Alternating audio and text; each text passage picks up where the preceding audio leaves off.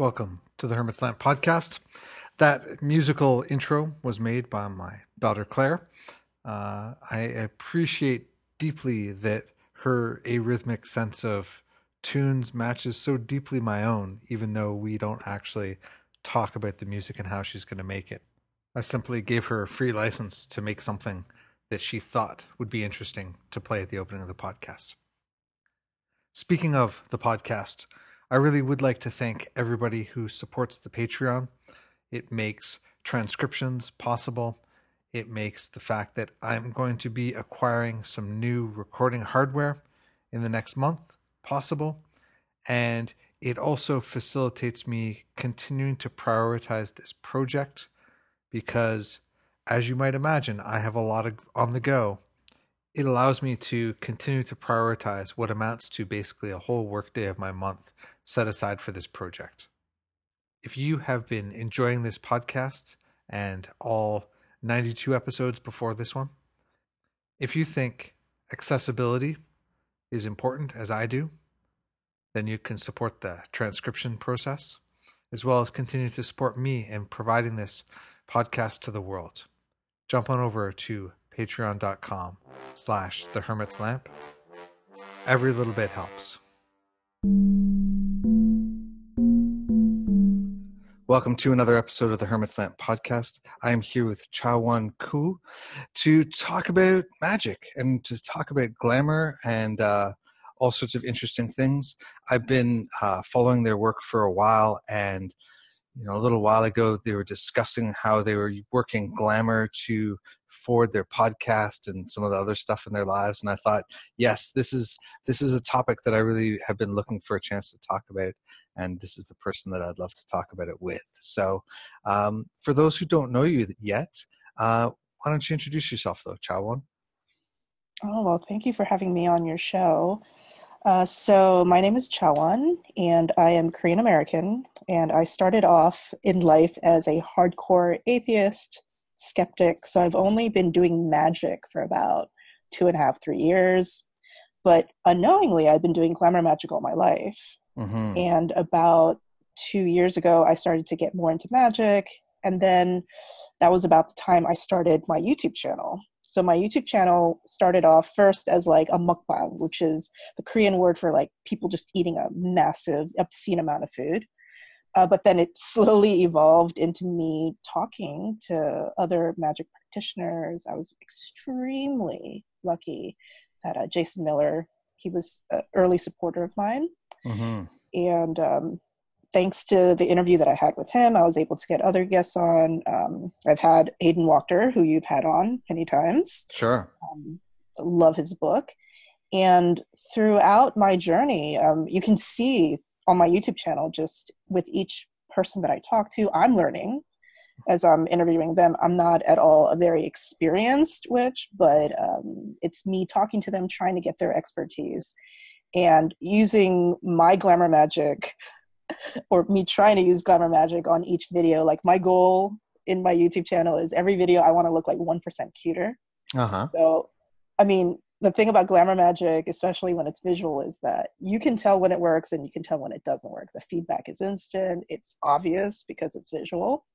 So that's kind of how I practice my magic through something mm-hmm. as quote unquote mundane as doing a YouTube channel. I think that's great though. I think that, um, you know,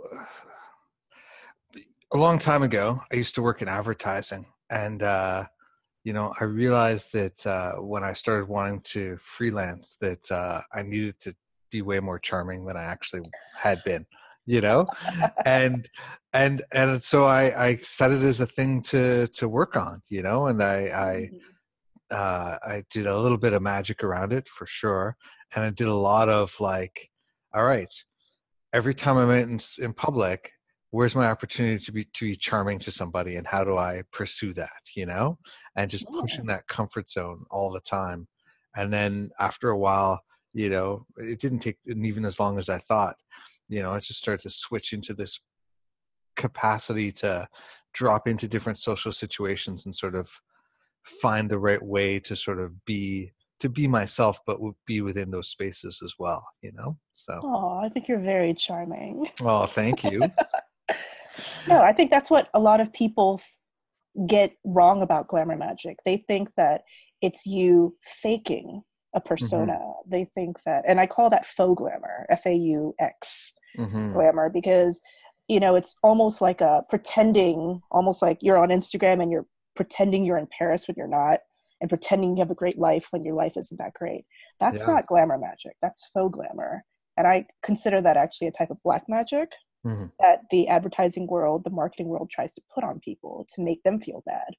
Uh, but real glamour magic, you can tell when somebody has real glamour magic because in their presence you feel warm you feel accepted you feel empowered just by being around them and so that's how you know when you go onto an instagram account and you feel like my life is shit after seeing their instagram account that's faux glamour but mm. when you go on somebody's instagram account and you feel great after you see their pictures even if they're super beautiful and they're living a super amazing life and you feel great about yourself that's how you know they're doing real glamour magic mm.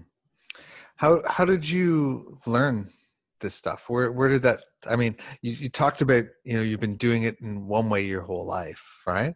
But where did where did the not not necessarily the transition from atheist to witch, but the transition from uh, you know not being conscious of what you were doing as glamour and magic to being conscious of it. How was that transition? How did that come about? Hmm. That's a really good question. I think that all women and all people of color and um, people who are not on, you know, like the either or mm-hmm. spectrum, um, all their life they do have to practice some sort of glamour magic because they're trying to make themselves more palatable to the mainstream so that they can survive. So mm-hmm. I think as a woman, as a person of color, um, as somebody who considers myself gender fluid, I always had to do glamour magic.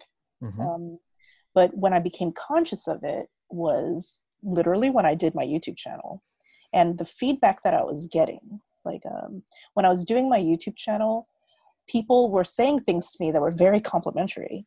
And I realized that this wasn't like a natural talent that I had in terms of like, I'm not somebody who you can put in front of a camera and I like know, you know, I'm not like this inborn actress. Mm-hmm. I don't have that going on and yet i couldn't deny that when i looked at the video i was just like girl you know either the, the sun is like hitting you right or something like that i don't know what's going on but there's something there and so that's when i started to study the youtube videos and and i was just like you know what? I think this is glamour magic. I wasn't sure but i was like i think that's what glamour magic is. And then i started to experiment like uh, what happens if when i look in the camera i i bring this like energy up and i don't mm. know how else to describe it but it's like what happens if i bring this energy up to my eyes?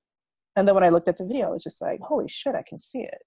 So i think it was literally like two years ago i was like oh okay i'm doing this yeah I, that piece about uh you know sort of the way in which you manage your presence around it i think mm-hmm. that that's really uh profound you know mm-hmm. when you find that when you can figure out where that is then people are super receptive to that you know i used to officiate weddings at one mm. point, yeah. and it was one of the things that i always sort of did on the day of, right? You know, basically from the time I showed up and was hanging out with the couple before the wedding to like the the actual ceremony, you know, and I wouldn't usually stick around afterwards, but even afterwards for a little bit, um, you know, just having that presence and sort of uh, seeing everybody from that place and providing that energy to it, you know, and on the yeah. days where you know, for whatever reasons, maybe I didn't vibe with the couple as well. Maybe I was just really tired. That that was harder. You you could see it. You know, everybody could see it, right? And those were the ones where it felt more like a performance versus an actual connection and, and engagement. absolutely. And that's the reason why I consider glamour magic to be one of the most sophisticated types of magic, because you have to be so self aware. You have to do lots of shadow work you have to be also kind of aware of yourself in the context of others. So you're working on so many different levels.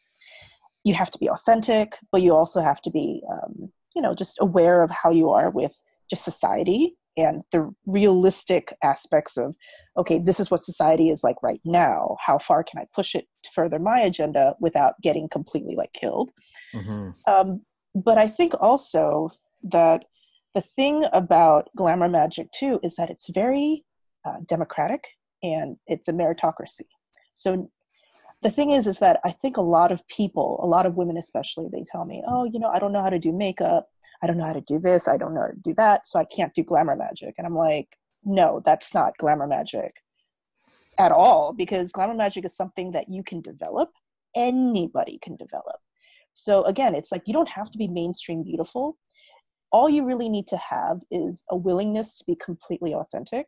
And mm-hmm. that is a type of bravery that I think most people don't have. So just the fact that you can even entertain just being yourself means that you're already one foot into glamour magic. Yeah. Being being open and being present with people. Yeah. Like that is a profound thing. And that's a thing that isn't about what any of us look like. Exactly. You know, or, or any of those kinds of things. It's about uh, you know, that inner state and that kind of uh, inner coherence that we might have, right? If we're able to show up in that way you know and I, I, think about the the uber drivers that i have you know i like I live in a big city and i take a lot of ubers and you know some of those people are just so open and accessible and that's yeah. really charming you know that pulls me in. Mm-hmm. and then there's the other people you know like my my ride today where they just sit and stare at the front window and drive and you know the music's really like loud so it's obvious they don't want to talk. That's a completely different thing and you know in those situations it's random whoever you get but but in life it's not right? And so if you're more in that first category of people then people are interested and drawn to that more right absolutely and think about it. The uber driver who is more accessible and open and makes you feel comfortable just in their vibe they're more likely to get a bigger tip. Mm-hmm. and that's just for everybody. Just any aspect of life where you want to be successful instead of faking it when you're just being you and you're just being brave and you're just loving like everything about this human experience it's not even good luck. It's almost like because you're being you and you're bringing that out in other people your glamour magic brings out the best in others and it's just this domino effect mm-hmm. so this is why for me this you know faking faux glamour is so dangerous because in today's world that's what we see so much of and mm-hmm. that's also something that i want to make sure that people realize that is not glamour magic whatsoever yeah for sure you know and and there are definitely people who cultivate that a lot too right? You know i've run into them in in various places at conferences and on the street and wherever and you know it's you can see that that what they're looking for i mean that, that ultimately it's all ego right? You know it's just all their ego trying to become the center of attention to you know it's got a, a, sort of a narcissistic feel to it. There's not space in the connection for anybody else often. You know th- those are the the sides that i see as being problematic kind of like you talked about earlier right? Like how do you feel after you spend time with them? Do you feel like oh my god i just hung out with a fancy person? Or do you feel like wow what a what a great and fulfilling connection i just had? Exactly. And um, faux glamour is about hierarchy. It's this very, like, I don't know, like toxic. Even if it's a woman doing faux glamour, it's a toxically masculine way of like trying to make yourself higher mm. than another person, um, making things very binary, um, making things less fluid. And sure. to me, glamour magic, it's the epitome of like what very empowered feminine magic is about. And when you think about what does feminine healthy energy feel like, it's fluid. There isn't hierarchy. You know, there's this this watery depth to it, and that's what we're going for. This sort of like wonderful, um, kind of like permeable sort of energy. Mm-hmm. And in that energy, there is no room for I'm better than you. I know more people than you. I have more followers than you. There's no room for that. Yeah, for sure. Yeah, I think that you know it, it, being tied to you know toxic masculinity being tied to sort of capitalism and all that kind of consumerist stuff right? You know i think that that all of those pieces can because because we've you know predominantly all grown up in in those kinds of elements or around those elements right? That's part of that going in and and exercising, you know, removing those things, basically being like, huh, that feels off. That feels like that makes me feel grabby or greedy or competitive or this or that or whatever. Yes. You know, looking at those feelings when they emerge and uh, you know, and then sort of saying, okay, well, what is that about me? And where did I get that from? And how do I how do I release that so I don't need to carry that with me into this process? Totally. And I think that, you know, people think that men can't do glamour magic, but you know, men can often benefit the most from this feminine, fluid, non-hierarchical type of magic that is mm-hmm. glamour magic. Sure. And when you're around a man who's doing glamour magic right, again, it's that same warm, wonderful feeling. It's not this like whose dick is bigger than whose, you know? Mm-hmm. So again, it's like the glamour magic that I do is very makeup centric, so it's very femme centric, but there's lots of different types of glamour magic. It's a very diverse, democratic thing. Sure. Have you seen my mustache? Right? you know, I literally like the amount of people who comment on it and engage with it and whatever. It's like, you know, it's funny. I, uh, I've been going through all the stuff in my house and, you know, getting rid of stuff and reorganizing and stuff over the last couple of months. And uh, I just found this picture that I've been like looking for for a little while, which is me at high school graduation. Oh. My 12 inch mohawk and my uh, fish tie and my fabulous plaid jacket that I wish I still had.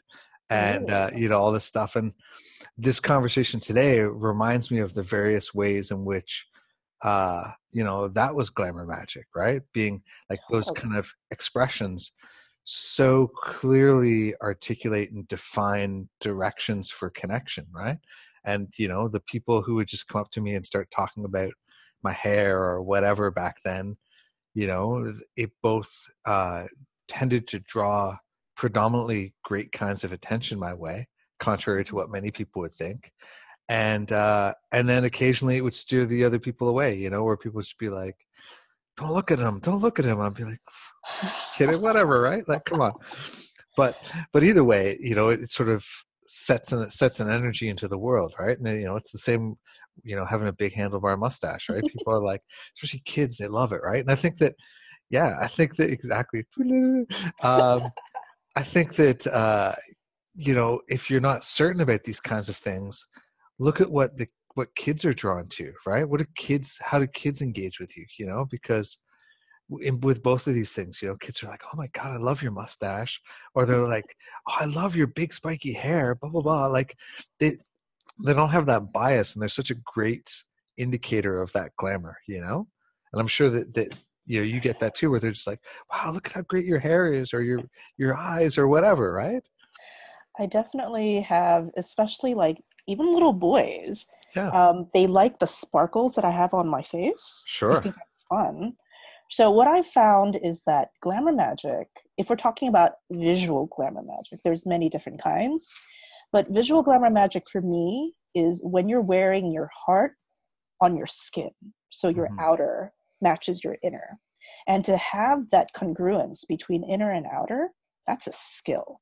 When you can go out into the world and the way that you present it matches how you feel on the inside that is something that most people in their life they feel like they can't do they repress whatever it is. Mm-hmm. so when mm-hmm. you're going out with your mohawk with your handlebar mustache you know you're being you and that's like an aspect of you that matches how you feel on the inside that's sort of like maybe for the handlebar mustache it's like that more playful like stylish aspect of you that's like you know showing on your skin and so the way that people interact with you when you're being you, um, I would have to say there's probably lots of people who wish that they could have the handlebar mustache, but I don't know, they, they're worried about what other people might think or who knows. Mm-hmm. And so they're not able to just be themselves and be authentic. There's that block. So again, it's like glamour magic, it requires this amazing amount of self awareness and bravery. Mm-hmm. Yeah, I think that's definitely true. And I also think it's it requires it seems to me that it requires um, a real centeredness yes. in yourself right you know i think about the you know like i was joking with somebody who was talking about clothing and they're like I'm sorry. We'll pause for one second while the phone rings here. Downside to being at the shop. There's no off button on the ringer. It's like, uh, I feel like you should put like a photo of your handlebar mustache, like Mhm. on the show notes. I'm So- totally going to. Yeah, for Yeah, sure. totally. Yeah. Oh, just there should be like a, a, a GIF or a GIF of me just being like, Yes. Yep. Yeah, I have uh, I have a friend who does um, uh, like photos, like you know, professional portraits and stuff like that. And uh, they're just in India right now, but in maybe I think they're back next month. When they're back, I'm going to do a photo shoot and stuff, and just yeah, the whole like have it super waxed and you know, yeah, definitely do like a couple well those you know bad guy kind of Ooh, Yeah. or that like Salvador Dali sort of like, mm. exactly exactly. All right, I'm going to clap and we can get started again. sure. Um, so I think there's also that temptation sometimes to um, look at what other people are into and what other people are doing, you know, or to kind of get pulled off track by that. You know, somebody was asking me a little while ago, you know, because I've been reorganizing my my house, we were having conversations about the kinds of things I have, and they're asking me like about fancy attire, and I'm like, I own my kilt, and I I think I think I have a suit that probably doesn't fit me anymore. That I don't mm. that I never want to wear again anyway mm. because my detour into that stuff was just so incongruous with me and how I am, right? You know, I'm just that's not my thing. And yet because of uh the fashion industry, because of media, you know, I think it's so uh tempting to kind of get drawn into those other areas and you know and we may find something exciting there but we may also kind of come at the other side and be like that's really just not me and i don't need to ever do that kind of thing you know Yeah, I think the thing about glamour magic too is that um, there is a danger also of maybe taking it too seriously. So for me, glamour magic is very playful because you're not taking the way that you look or the way that you sound. You're not taking the five senses so seriously. Um, when people start to identify too much with um, whatever it is, their clothes or something, and they stop experimenting. I mean, I'm glad that you went through, you know, your little suit phase. You know, you had to go through it, see what it was Mhm. like. You had to try it. But think about all those people who haven't had the handlebar mustache. Maybe they would love it, but they Mhm. haven't tried it. it's true Right? Right? So, I mean, like looking at your mustache right now, I kind of wish that I could grow one as well because I Uh-huh. think that'd be super awesome. Just like when I'm thinking, just to be like, you know, like kind of like playing with the ends of them, you know, and Definitely. have that work, you know. Yeah. So the thing is, is that people who are really opposed to glamour magic, even if it's authentic, they say that it's superficial. I say, so what? Why is it that people put so much emphasis, whether it's too much about the superficiality or too much against it? When you're too identified with the visuals and beauty, then you become a slave to it versus when you're distant from it when Mhm. you're just like this is just uh, this thing. This is my meat suit. I'm gonna die. Whatever. I don't give a shit. Mhm. then it's just fun. Then you can be like i'm gonna try this. I'm gonna try gender bending. I'm gonna try i'm a dude but i'm gonna wear heels just because i've never worn heels and who knows i might like it. Maybe i won't. Oh i hate it. Okay but i tried it. Whatever. Mhm. yeah for sure. I think um you know hopefully we're all going to live to be old and super wrinkly and uh you know like uh, yeah it's uh, people used to ask me stuff about my hair back when i had my mohawk and whatever you know and uh, i remember like at some point in one of those conversations like looking at my dad whose hair was kind of thinning and knowing that my my grandparents on the other side you know their hair was kind of thinning i'm like i just want to have fun with my hair while i still have it because i might not have it someday you know and it's like it's uh, like what are we going to worry about? It doesn't really matter you know Yeah. Exactly. Like right now, like my tits are amazing. So Right. of course I'm going to just show them everywhere because my tits when I'm 80 years old, like I'm gonna look back at all the pictures where my tits are hanging out and I'm just gonna be like, fuck yeah, you know, Yeah. it's hot. So but the thing is is that I can say that and think that without feeling like, oh my God, I'm gonna die when I don't have these tits anymore because again there's that distance. It's just this is just this is just your looks. It's just your body, whatever. Just have fun with it. hmm Yeah, I think that there's there can be so much seriousness around magic Yeah. you oh, know like you know Yeah. see your piece about instagram altars see you know uh you know like all sorts of stuff right uh Yeah. we'll link to that one in the show notes for people if they want to go and read it but um but you know the and and i remember being like super serious about magic you know at one point in my life right and it's like this is such a serious topic i must treat it with the most respect ever and you know eh, it's not it's not that i don't respect it any less at this point but it's also like life is life is really to be enjoyed and reveled in right you know we we come Yeah. down here to have or this experience you know from wherever we are on on the other side and to you know to be in a body and to enjoy that and to experience it and to be playful and enjoy the different things that life has to offer you know maybe i'm just too much of a sagittarius but i'm just like why do we not just enjoy all of these things you know and why do we not let magic aid us in all of those things you know Exactly. And that's the wonderful thing about glamour magic. For those who are just like, well, it sounds very self centered and like you're not- really caring about what society's doing. And I totally beg to differ Mhm. because what glamour magic does is it kind of position, positions you in a way that's palatable to the mainstream so that you can actually push the boundaries better than somebody who's coming at it from a way that society's just going to be like, whoa, too much, too soon, you know? So it's kind of like, um, for example, you know, we all know of artists who, you know, we all say, oh, they were born 20 years too early, you know, or they were just way ahead of their time Mhm. versus somebody who went in at the right time, you know? So the groundwork was already laid. Like society, it moved a little bit to, let's say, the left, you know, a little bit, a little bit, a little bit. And that's what glamour magic is. It's putting yourself in the place so that you can push society just a little bit to the left because you're not threatening. And I Hmm. think Westerners, especially, are just like, well, why should I pussyfoot? You know, why should I try to cater to, or why should I try to be anything but? You know, there's this thing we have where there's honor in being confrontational and being like Mm. badass bitch, you know, like in your face, all that stuff. You can do that, or you can do it with honey.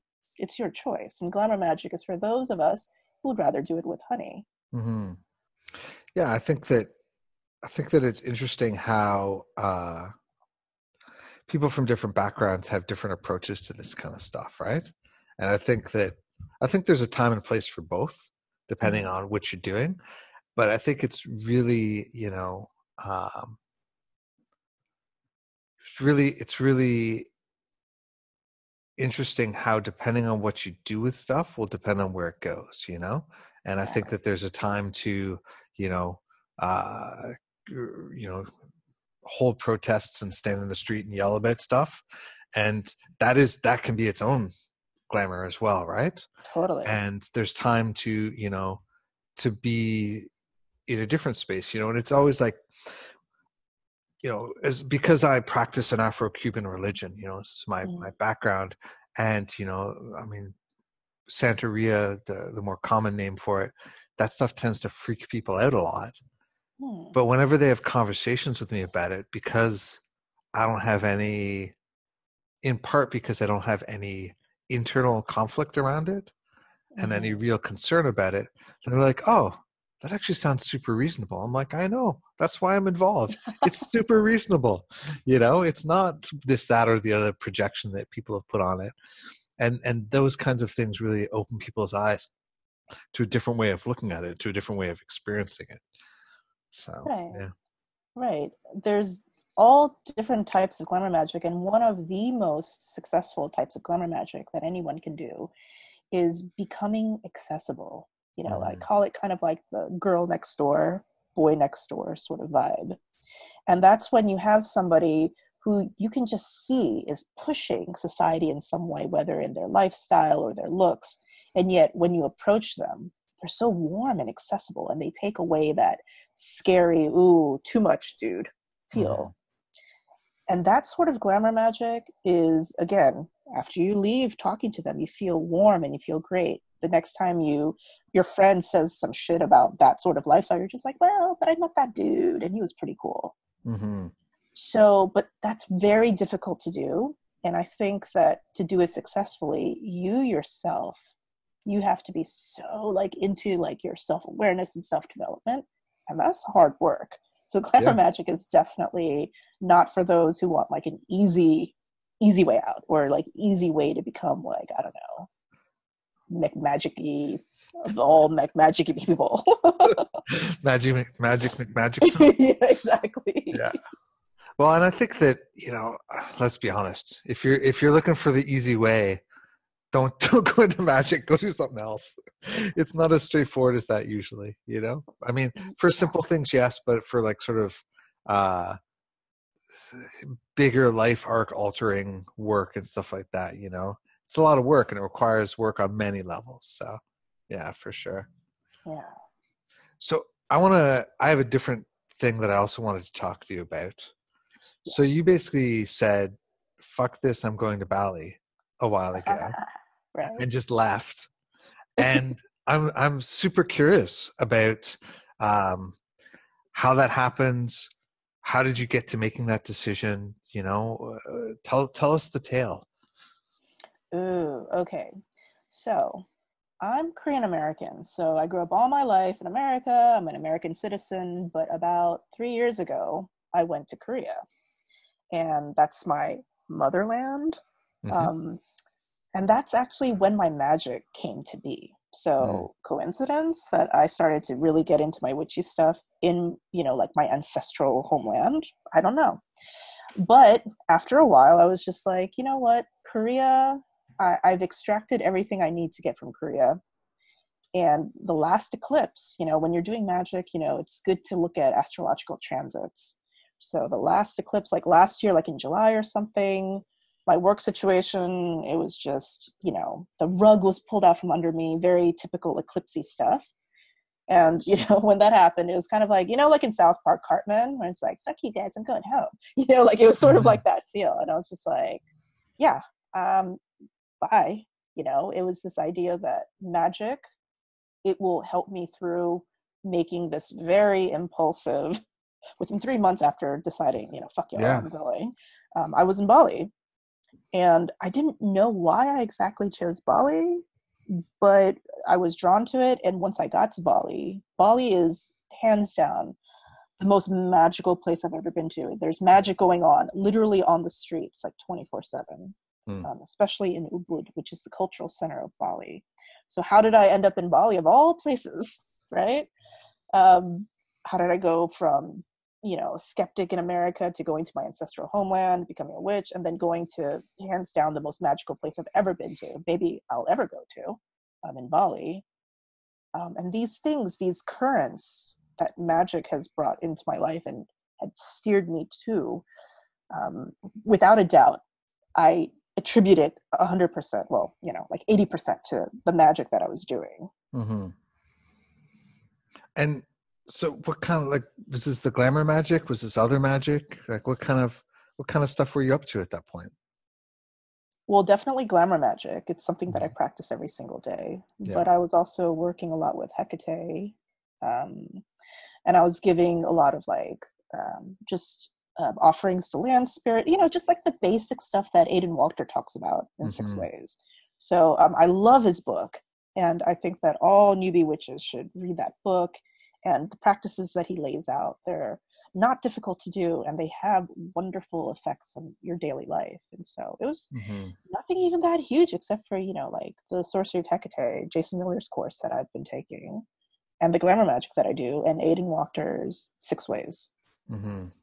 Yeah, Aidan's book is uh, is fantastic. You know, I wish uh, I wish many years ago that that had been the book I got first. You know, instead of right. I mean, Magic and Theory and Practice, which is what what I started with, which was which was great, but also like yeah, perplexing and contradictory, and yeah, so on.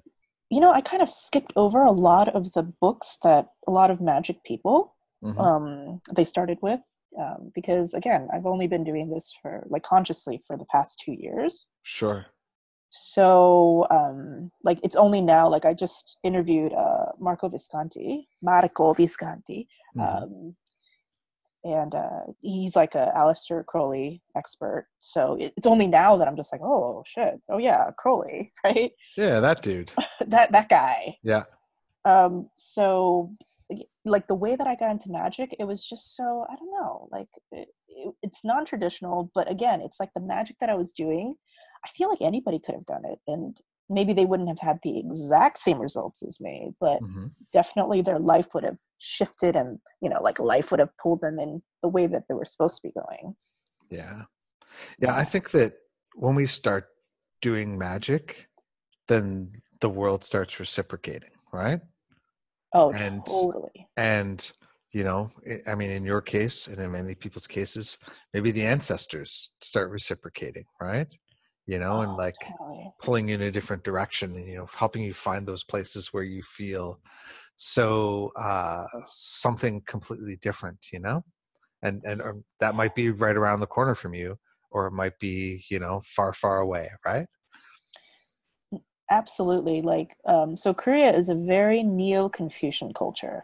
So Confucius, for those of you who uh, have never heard of him, um, he was this Chinese philosopher, and he was around when like China was going through a shit ton of wars, and he was just like, "Oh, chaos! This sucks. Hey, let's build like an ordered society. Let's build hierarchy, emperor on top, old people, dudes on top, and everybody just kind of like obeys in order." And then Koreans were like, love that system, and we're just going to take it even further. We're going to inject steroids into that system. and so a lot of neo-confucianism it has to deal with ancestor veneration so it's like literally like in the dna of like millions and millions of koreans like modern koreans like mm-hmm. the ancestor veneration in korea is like there's two major holidays in korea and on those days the country shuts down this is like a first world country right like super modern. It shuts down, and people, millions of people, are setting out a table filled with like food for their ancestors um, and worshiping ancestors. They may not understand why, but it's happening across Korea on two days specifically, millions of Koreans. And of course, Americans, we don't really do that. Mm-hmm. And um, Christianity, when it came into Korea, tried to discourage that but when I went back to Korea, and and Koreans are very good at kind of meshing a lot of the old Confucian ways with Christianity. Uh, mm-hmm. Uh, Korean Americans a lot more hardcore with their Christianity, but that's a totally different story. But when I went to Korea and I was in the presence of the mountains, which are considered like ancestral, like uh, like holy places. By the way, North and South Korea, it's like split in half, and there's this mountain range that's considered like the spine of the dragon that's been cut in half because the country was cut in half and um, even Kim Jong Kim Jong Un, Kim Jong Il, anyways, those guys, the North Korean dictators, like all their propaganda, it involves like them being on the mountains. Like mountains are a huge deal in mm. Korean ancestral anything. So being in the land of the mountains and my ancestors, um, and just being part of this magical current, like without a doubt, like I think that ancestor veneration is probably one of the easiest ways to get into magic. Mm. Yeah, I think so. You know, in my tradition, everything starts there, right? Yes. Start working with your ancestors. You know, sort out stuff with your ancestors. You know, it's the it's the place where you can gain the most ground the quickest. It's a place where people can do the most on their own. I think, and uh, it's the place that if you don't sort out that business, then then like you can work on your shadow all day long but if you're doing a lot of magic and your your ancestors and your relationship to the ancestors isn't resolved that's basically just a big piece of ancestral shadow that can always come in and mess things up if you haven't fixed it you know? Yeah i totally forget where i read this but it was about how what happened to your grandmother like dna like wise like whatever sort of life that she led it's like in your DNA as well. It's something about up to certain generations. Mm-hmm. So think about how many um, people in the world, maybe the majority of the world's population, they have so much trauma in their DNA because of you know war and and all yeah. that. I mean, especially in places like Asia.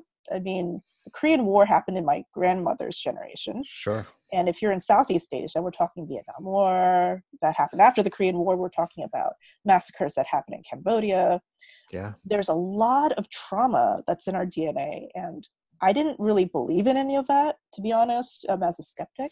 hmm But I remember um, there's this one doctor, I think his name is Dr. Bruce Lipton or something like that. And he's like a mainstream doctor, right? He's not, you know, like this woo woo guy. And he was talking about DNA and about the effects of, of basically ancestral trauma on DNA. And that's when I was just like, oh, a little bit more open minded about it. So if hmm mainstream science is starting to sort of get into it more, I'm just like, oh, well, magic was way ahead of the science. For sure. curve. Yeah, and I think if we if we think about uh, you know, the the past several generations, right? Like Yeah. we don't have to go back very far before there was probably difficulty, tragedy, poverty, war, the depression, you know, like all those wars and conflicts of the last century. Yeah. Um, and then also just, you know, more random things like violence, tragedy. You know, we go back a few generations. What was the infant mortality rate? How many people watched their kids die? You know, I mean, so many of those things um, were, or were just way of life, right? but that Yeah. doesn't mean that they didn't come with trauma and they weren't difficult and it didn't mean that they're not still affecting us now so for sure Yeah. Yeah. So I think that clearing out the ancestral trauma, um, I, I interviewed um, Liv Wheeler, who's a Contumbley voice diviner. And this was an interview that, but first interview that I did in Bali. And it was such a neat coincidence that I was able to talk to her. And she works a lot with ancestral um, spirits. And, and she was talking about how she, you know, and people who are sensitive, they can see how, um, I don't want to say that they're ghosts, but like there's ancestral residue that Mm. can stick to people. sure So clearing it is, you know, like guys, like that's for everybody's benefit. Like it helps the ancestors hmm who are able to kind of like let go of their baggage. It helps you. So it's like a win-win for everybody when for you sure. do ancestral clearing. yeah absolutely. Or even just um paying attention to them right? Like just Yeah, say some prayers for them you know light a candle for them periodically. Acknowledgement. you know Totally. like just just that alone can make a huge huge difference right? You know it doesn't it doesn't need to be you know big shamanic this that or the other thing or elaborate ceremony or whatever. You know just be like hey hey everybody. Hey all you people that i came from just saying these prayers for you these are the prayers that i think you would like you know because that's what you liked when you were alive you know or Mhm. whatever and it's so helpful right can move so many things and provide so many uh possibilities Exactly. And for the skeptics out there, um, when you do these rituals, okay, even if you don't believe in any of the ancestral residues or anything like that, and you're just like, well, you know, just doing it just makes you feel better. It's a placebo effect. So what? Hmm It helps you, it brings peace to your life, anyways. So I don't see any downsides to it. And that's how I've always operated. I'm still a skeptic in a lot of ways. So for me, it's like, what do I see in this mundane world that shows that it's working? And then Mhm. I just go on that. And every time I've done magic, my life has become more authentic and it's moved in ways that feel better. So even if I'm a skeptic, I'm okay with it. So how how has your skepticism changed over time? in a lot of ways it's become more entrenched because now i'm just like oh shit. I'm starting to really believe in this stuff. Can't do that you know gotta stay like like uber skeptical especially now that i'm starting to be like whoa this was magic. Hmm um, so there's that. And i think that's a very healthy way of moving through magic because okay one of the things that i learned in bali there was this amazing balinese friend that i have. Well not was but he still is um, nano. And he was just a simple wood carver. Um, and that's you know he was just a master wood carver him and his dad. And he was talking about how at the age of 40 a lot of balinese people decide they're going to retreat from public life Mm. and they're going to just study. And in bali they do like a it's mainly a hindu um, island but they do kind of like their own tropical hinduism. Hmm um, but he was saying how a lot of people not a lot but there's all these people who decide you know i'm just going to read the books. I'm smart. I can learn what i need to learn like from these books and stuff and they don't get a teacher. And you can tell because these are people who become super ungrounded Hmm. And he was like, "Oh, you know, you can tell that they didn't have a teacher because they're going to go out and they're going to like talk to trees but like like a crazy person and you know, their life is going to go to shit." Versus when you have a teacher and you're grounded because you have somebody who can tell you, "Whoa, you're seeing visions, eh, kind of ignore that. Maybe that's just your imagination. Oh, you're having visions and it came with this. Maybe there's something to it. You know, it's having mm-hmm. somebody to help guide you. So it's almost like an outside skeptic. Mm-hmm. Um, that's very helpful. And that's when I realized the importance of having teachers, mentors, and like a community outside to kind of help steer you away from being way too ungrounded.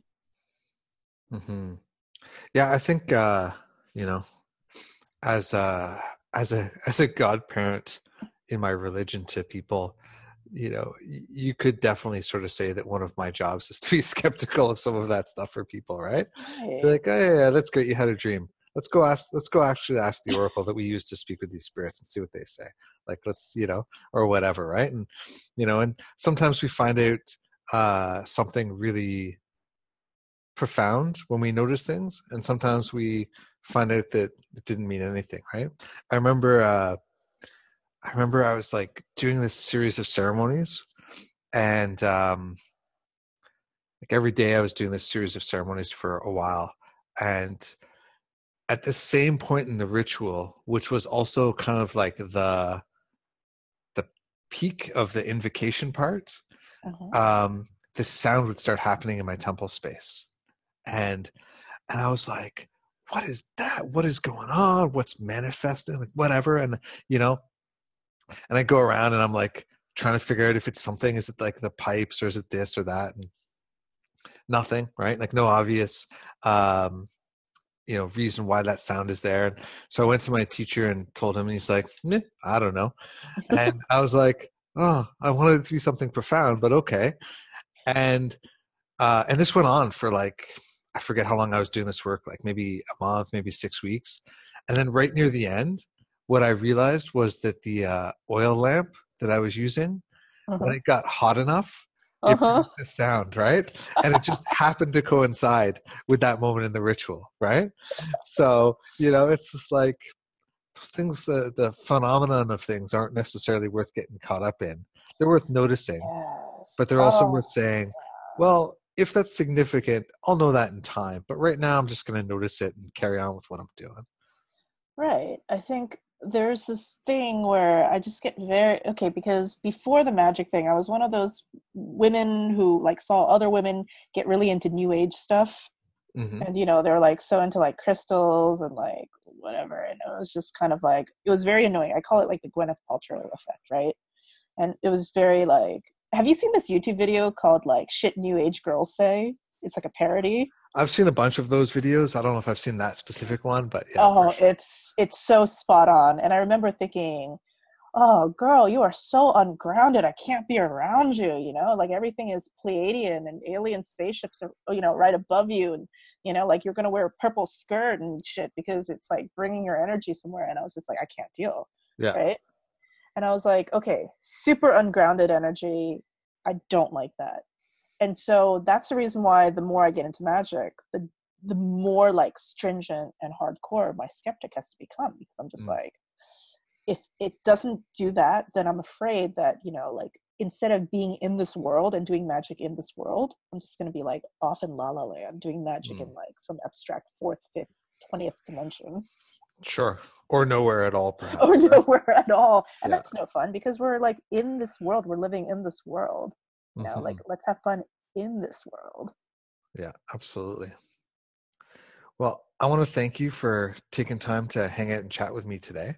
Oh, thank you. And uh, I understand you have a, a thing coming up, a course on some of this stuff that might be of interest to people who are listening. Yeah, so I'm actually putting on my very first magic class, and it's going to be about surprise, surprise, glamour magic. And it's called Fierce. Like, oh, girl, you look fierce. Um, and it's just basically a very um, accessible way of starting out in glamour magic. So, bringing in archetypes to start putting makeup on your face to invoke, evoke, and conjure up these archetypes. And so, this is just for anybody who may not be 100% into magic, or maybe you are, but I see it more as like a, also a really great introduction into you know a little bit of astrological magic, but also it's a whole lot of magic in terms of like makeup magic. Mm-hmm. So I mean, makeup is like a huge part of like my identity. I used to be a makeup artist um, when I was in college. So it's how to transform yourself using mundane tools instead of using like a wand. You're using a blush brush. Uh, instead of drawing sigils on a piece of paper, you're drawing a crisp cat eye with an eyeliner brush mm-hmm. With liquid liner. Same thing. So it's taking magic with makeup and transforming yourself and doing it all with this like real glamour, not faux glamour. Perfect. And where where do people who want to come and bask in your glamour find you on the social media these days? Oh well, they can just Google witches wine. Usually, my YouTube channel comes up like first thing, um, and on on social media, it's you can just look me up. Um, it's Hi Chaweon, but I think it's mainly through my YouTube channel. All my social media stuff is there. Perfect. Awesome. Well, thank you so much for making time to chat. It's been a real pleasure. Thank you, Andrew. So good to talk to you. Thanks, as always, for listening. I was just chatting with someone who was trying to give the podcast a review in iTunes, and I just wanted to share how easy that is.